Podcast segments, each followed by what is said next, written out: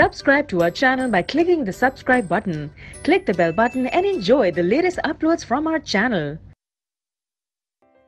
Now our next property is metallic property या फिर electropositive nature जो भी एलिमेंट ज़्यादा मेटालिक होता है वो ज़्यादा इलेक्ट्रोपॉजिटिव होता है नेचर में तो एक पीरियड की अगर हम बात करें तो उसमें मेटालिक प्रॉपर्टी जो है वो डिक्रीज होती है कैसे लेफ़्ट से जब हम राइट right में जाते हैं तो जो मेटल्स हैं, उनका मेटालिक नेचर कम होता है।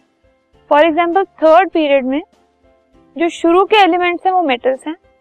बीच में मेटलॉइड है और उसके बाद नॉन मेटल्स है। मतलब धीरे धीरे जो मेटालिक बिहेवियर है, वो कम हो रहा है और नॉन मेटालिक बिहेवियर की तरफ़ मूव कर रहा है। मेटल्स मेटलॉइड और नॉन मेटल्स तो इसका मतलब मेटालिक प्रॉपर्टी जो है, वो कम हो रही है लेफ़्ट से लेकर राइट में।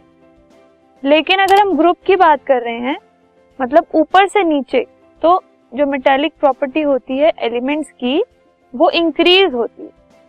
Carbon silicon germanium tin lead ऊपर से नीचे अगर हम देख रहे हैं कार्बन एक नॉन मेटल है सिलिकन जर्मेनियम मेटलॉइड्स हैं टिन और लेड मेटल है। ऊपर नॉन मेटल फिर मेटल तो मेटेलिक प्रॉपर्टी क्या हो रही है? इंक्रीज हो रही है।